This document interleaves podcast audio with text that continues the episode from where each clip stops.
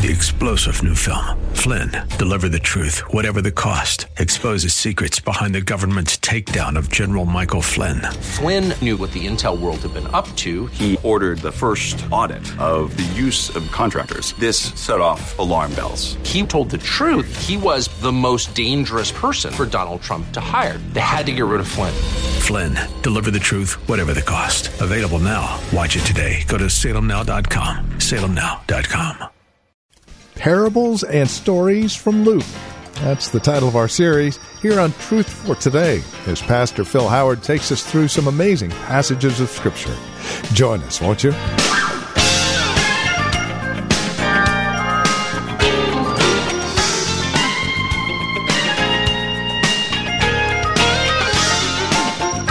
Recorded for us here in the book of Luke are some amazing parables we find in no other gospel, and some amazing stories as well.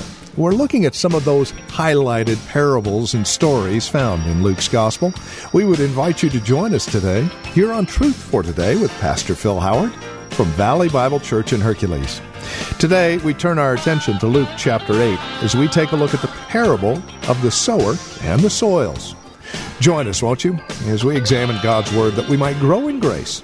Here's Pastor Phil Howard with today's broadcast of Truth for Today. I'm going to tell you, I've, I've answered many an altar call in my life.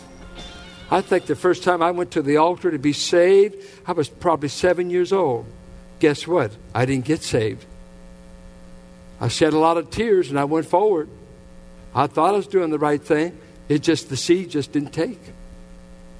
And I, I last, oh, at least a week. Then I'd be back to my old ways. Then I went to another altar call, let's see, Berkeley, California. My dad used to run a mission down on San Pablo Avenue in Berkeley. Oh, I went to the altar in that church, oh, several times.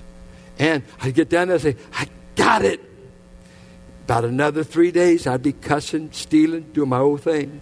I said, no, I didn't get it. I didn't get it. It never took. Six months later, I came back, repented that night in a meeting, got it before the church, just felt led. I was 14 and a half. I've been sinning, I've been failing. I thought I got saved six months ago. I can't live it. I told the whole church my faults. I just keep washing out. Please pray for me. I can figure this thing out. Guess what? I can't explain it. From that night on, I've never looked back. It's something, something took, something took. But being moved in the service and needing a handkerchief and crying and, and, and going forward, none of that saved me. Finally, the seed got beyond shallow response, emotional response. Uh, oh, well, well, we believe they were saved. They went forward. That didn't save anybody. Oh, and you Baptists love to get me because I don't make altar calls very good. Because I've seen so many folks never got saved anyway. And I will make an invitation if God pushes me. But you know what saves is this word penetrates. And you embrace the Savior and you believe right where you are. If you want to come forward, that's fine. But many times we're counting all the heads. Oh, we had 10 saved this morning. We didn't have anyone saved necessarily. We had a lot of folks going through a divorce. We had a lot of folks in pain, a lot of folks emotion. Now, it may be the real thing, but guess what proves it? Do they last? Where is brother so and so? Well, I don't think he's a brother. How would you know? He washed out too soon. This God we have, you don't wash out. Well, I, they, I thought, well, yeah, I know it. There's only one of these soils that is saved. Because Christ, when He's the teacher, always says, You shall know them by their fruit. For no one that knows me remains barren. I will always see there's fruit. John 15, Matthew 7. And when Jesus is the teacher, not you, he says, Who I save will be fruitful. Maybe be 30 fold, maybe 60, maybe 100, but there will be fruit. This plant never comes to fruition. Yeah, I think of the story of Dwight Dale Moody. One time he's walking down the street in Chicago, and he saw a man that uh, was in the gutter and obviously had been drunk and was in a poor state. And the man yelled out to Moody, Mr. Moody, Mr. Moody. And he said, Yes, sir. He said, I'm one of your converts. And Moody said, You must be. For if you were Christ, you wouldn't be in that condition. you must have been my convert.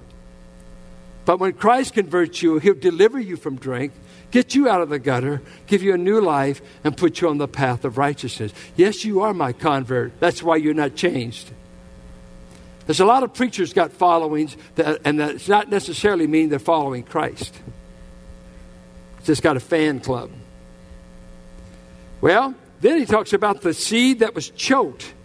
Three things choked it worries about this life, riches of this life, and pleasures of this life. You see how all three enemies of the believer destroy? The devil destroys the first seed.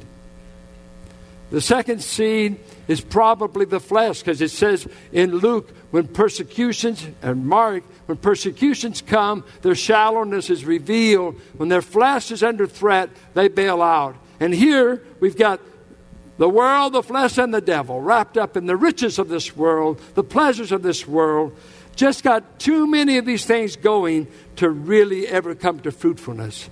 And these thorns just jump in, those seeds, and they get them. Man, I need you for money. You need pleasure. You, you need stuff. You need this. And all these rival competitors keep going for the heart. And pretty soon it grabs the soil, grabs the time. And pretty soon you said, I wanted to be a Christian. It felt like the right thing, but I cannot walk with this Christ.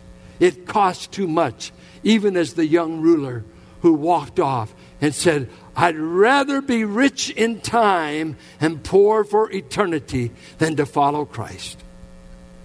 And so he died, and like a rich man, went to hell without God. You see, the sower has many competitors. The seed is under great stress shallowness, thorns, birds of the air, too many people have trampled over the soil of your heart so that what used to be plowed up soil has become hardened, dead dirt, cement, so that you hear sermons, but you no longer hear God. You sit through services, but you no longer hear the voice of eternity. You've learned to endure the sermon. You've learned to build, put up a shelter somehow. Why you would attend this church week after week and do that? The only way I would know is the devil's telling you stay religious enough so you can go to hell smelling like religion, but you're still lost. The seed must be embraced, held on to, so that fruit springs out of your life choked to death. You cannot love the world and the Father at the same time. You cannot serve God and money. God will not be prostituted. There is one God and Him only, and Him only shall you serve with all your heart, mind, soul, and spirit. He wants all of you. And you must have all of Him. And then um, uh, the responsive heart. I think of the first one we have the hard heart, we have the shallow heart, the choked heart, and now we come to the responsive heart. And what do they do? This soil is said to be excellent, and it does three things.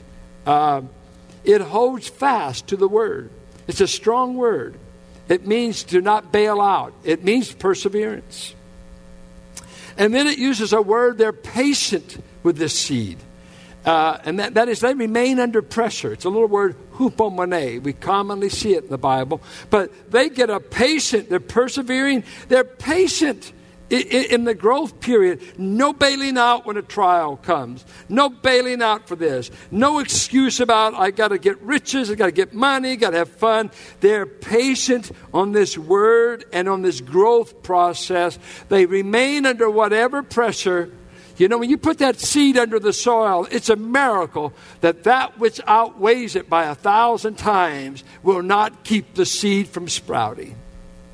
The germs that are in that seed, when the Creator says the right word and we're coming to spring, all through the weight and the pressure and the tonnage in comparison, that little seed's light and you put maybe a pound of dirt, two pounds, it doesn't have a chance. Oh, the life the life of the seed will be able to withstand the pressure of the dirt. and it will pop up through that soil and it will come up. And there's just some folks says, man, they won't get saved. It's too hard to be a Christian there. The seed in the heart can withstand anything. Our brothers just come back from Bangladesh where it's tough to be a Christian. May cost you your life. Not many riches, not much of this world's popularity. Nobody should be getting saved there when your life could be killed when 99% of that population is hostile to your faith. Why? Do hard times and persecution keep true believers going? Because this seed they hold on with all their life. They're not drag up artists. Good fruit will be born. Uh, Warren Wiersbe said this It is important to note that none of these first three hearts underwent salvation. The proof of salvation is not listening to the word or having a quick emotional response to the word or even cultivating the word so that it grows in a life. The proof of salvation is fruit, for as Christ said, You shall know them by their fruits. Be careful how you listen. Some people listen hardly at all. Some listen merely to be entertained, as they heard Ezekiel. Some listen in order to find fault. Some listen in order to hear God. What kind of response have you given the Word of God?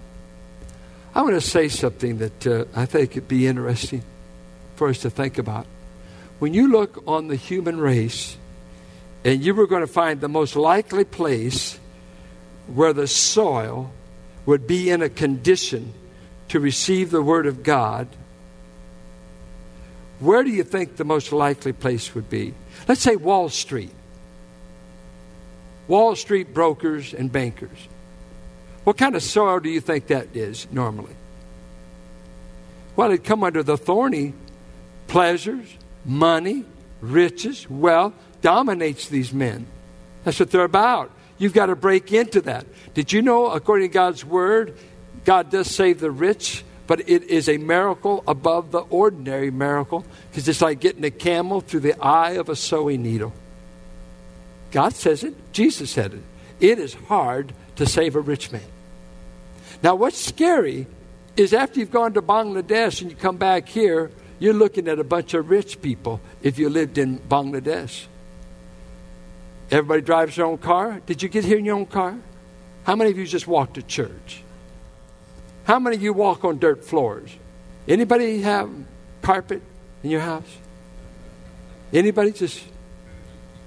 When, when I was a kid, you know what was the big event of the year? Every summer, we would get new linoleum in the front room. Linoleum. Anybody ever walk on linoleum? I just put in new carpets about third time in 29 years. And it's stupid. Because I let you in and you just dirty it. You don't take off your shoes. Good night. Where's your manners? I am suspicious throughout history. Help me now. George Barna said the greatest legacy we can have is to reach children between the age of 5 to 12. For he says it is in that critical period that all their values and character will be developed, and they just live it out in the teen years. And you know what? In churches, guess where churches put a lot of their money? A lot of times they put it with adults. Kids are a mess. Kids are work. Kids are. Guess what? It might be the best soil we can sow in. Or do we need to get them up here? They're 30 years old. They're into drugs and they're into this and, and sin because sin tramples on the heart. Lots of sin makes you hard. Lots of sin gets you obstinate. Lots of sin makes that serve. You can't reach me. We know we can't.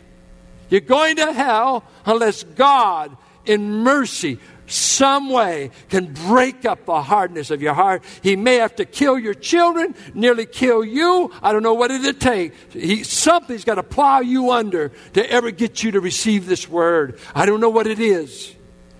And that's why he said, some sow, some water. And I think he ought to say, some break up, break up hard ground.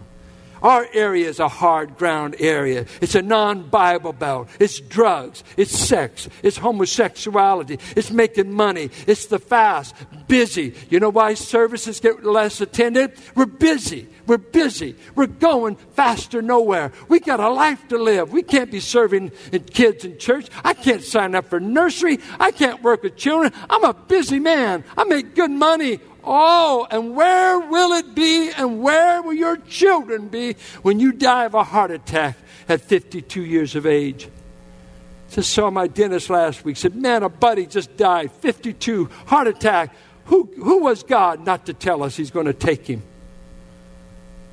I'm telling you, the treasures around us are these little guys that nobody but our volunteers, which are 175 people, Thank God for them. That says, we better reach them soon. Don't wait till the. You know what's tough? Let me tell you something about kids. This is what's scary. Uh, when I was a kid, I could ride a bike five miles. I grew up in the Richmond Triangle. I grew up where a black gets killed. So far, we've had three or four killed this year in Richmond. I grew up in those neighborhoods. I could ride my bike five miles anywhere I wanted when I was six years old, and I did it. Has things changed? Sure, they've changed. What's happened? Sin has so penetrated and shaped our culture that kids are now as hard at age nine as it used to take them to be 15 because the devil is successful stealing the gospel and getting his seed and his thorns sown them. MTV, condoms at school, sex for everybody, drugs for anybody who can lie, cheat, steal, and sell their body to get it. So we got nine year olds. I was watching TV the other night. A three year old was using terms like we say MF. Three years, this is on 2020. Rudeness in our culture a little three year, and mama's there watching. Isn't this cute? Three years old. I'm telling you, the soil around us is hard. Look for someone desperate. Look for someone poor. Poverty has always played into the hands of the gospel, whether you like it or not. We can't reach the rich in India easily. We have always reached the poor, and the rich despise Christians. It says, Yours is a faith of poor people. Guess what? The poor receive him gladly. The rich don't. A few. And I'm not preaching against money. Get all the money you can, but be sure you make it to heaven. Don't trade your soul for it. Where is the soil? And I ask you this Have you ever become a sower? Do you sow this seed? Or is this something you pay me to do? Are any of your loved ones going to hell? I got loved ones going to hell. I'm praying for grandchildren. I, I got nine grandchildren, and I don't know yet if any of them are going to heaven.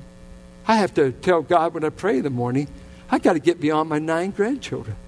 I don't want them to go to hell. And they will go to hell just like I was unless they receive Jesus Christ. What about yours? But I, I see us Christians witnessing. You know, like an evangelism explosion, they're starting out slow because they're training, they're building. That's the philosophy. But you know what? Should not every mouth in this church who has received eternal life be engaged in sowing good news, sowing the message, sowing the message by testimony, by a Bible lesson, by whatever gifting you have? But I want to get the seed sown. Then I ask you finally, what kind of hearer have you been? Are you the uh, pathway listener that you've heard a thousand sermons and you've only gotten harder and you can't remember the gospel? I asked a man the other day in the midst of a crisis, I said, Tell me the gospel. How would you go to heaven? He froze. He couldn't tell me. I said, You may not be going. If I knew the answer to one question in life, you better know I would memorize the answer how I'm getting to heaven. And there are so many ambiguous answers. If I ask you how you think you're going, a little bit of good works, go to church a little bit, a little feel good, I don't change where I live, I'm going to keep sleeping with who I'm sleeping with, I want to keep my lifestyle, you are going to hell. I don't care how much church you got. You're going to hell until a new fruit is born in your life. 30 fold, 60 fold, or 100. You can't be saved without the fruit of Christ. And this fruit, fruit is manifestation of life. Christ will manifest his life in whom he saves. But let me tell you, I've got to read you something. I, am not through, I'm just stopping.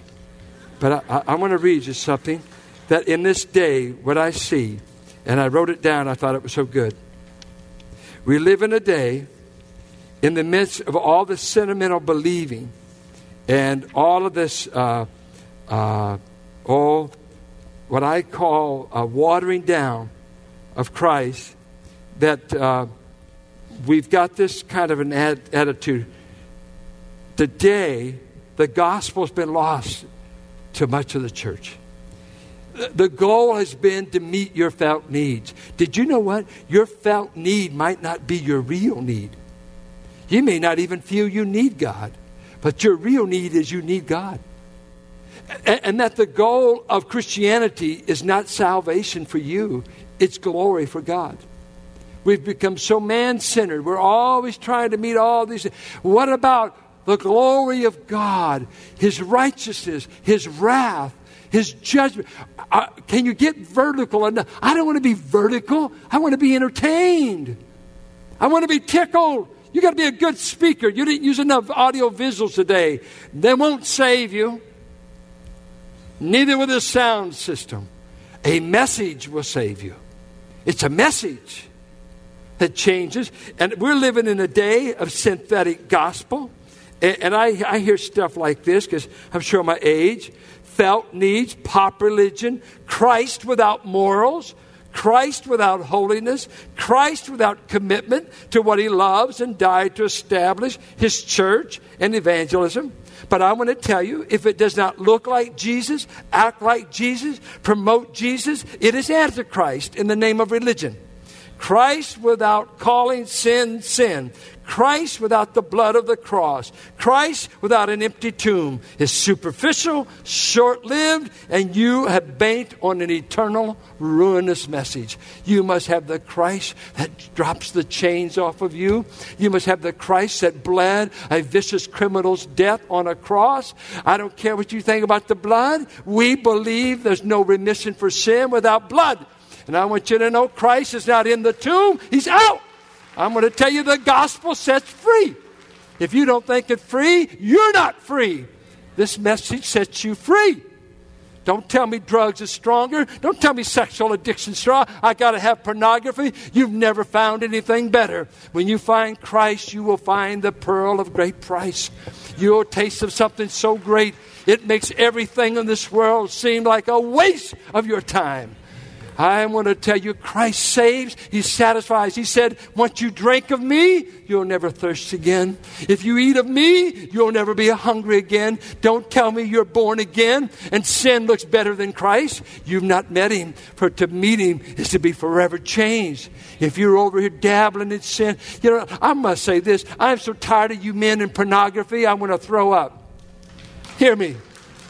When are you going to grow up? When are you going to grow up? You're stronger than that computer. And you know what? I want to tell you this. I see some men, they're always talking pornography. And I'll tell you the way to overcome a negative bent. When you pursue true romance with Christ and you treat your wife right, you won't need to fantasize about some chick that was made up on the internet that might not be the real thing. I'm amazed at how many guys are looking at porno and their poor wife is a dry well at home. They don't even show up to kiss her. Hang out with her. One woman with an ordinary man ought to do you for life. You couldn't handle another one if you had him. You ought to get over here. Start doing the right. Just do the right. Just do the right. Love on your wife. Love your God. And you won't always be controlled by the negative tide. It's always there. It's always there. A naked woman has always tripped up men. That's nothing new. It's nothing new. But people who've known God have escaped a thousand temptations, and it was out of, I love something greater than what's trying to draw me away. And you'll give evidence of what kind of soil you are.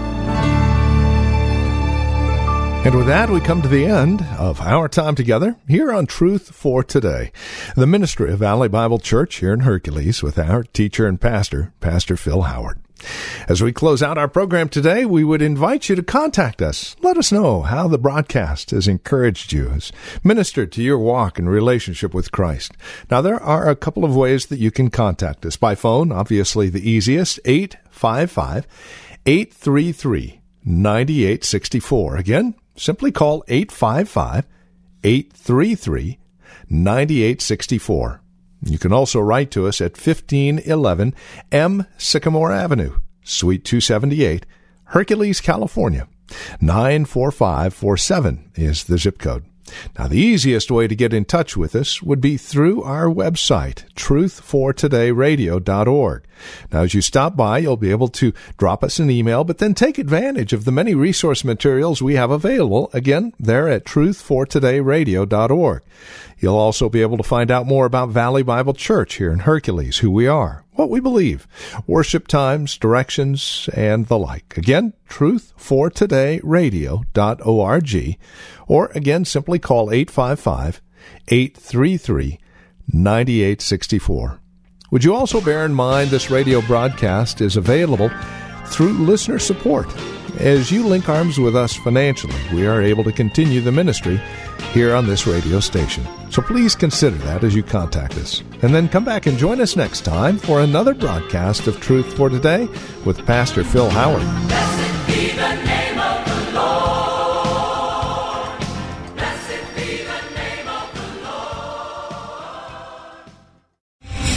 Star general Michael J. Flynn, head of the Pentagon Intelligence Agency, knew all the government's dirty secrets. He was one of the most respected generals in the military. Flynn knew what the intel world had been up to. He understood its funding. He ordered the first audit of the use of contractors. This set off alarm bells. The explosive new documentary, Flynn, Deliver the Truth, Whatever the Cost, uncovers the facts behind this scandal. Flynn told the truth. He was the most dangerous person for Donald Trump to hire. I find out the worst enemy that I'm going to face in my life is right here in America. They took my assessment and they wanted me to change it. And I was like, I'm not changing it. They had to get rid of Flynn. With in depth interviews, archival footage, and never before seen personal records of the man behind the headlines. I just felt like I was drowning. Flynn, deliver the truth, whatever the cost. Available now. Watch it today. Go to salemnow.com. Salemnow.com.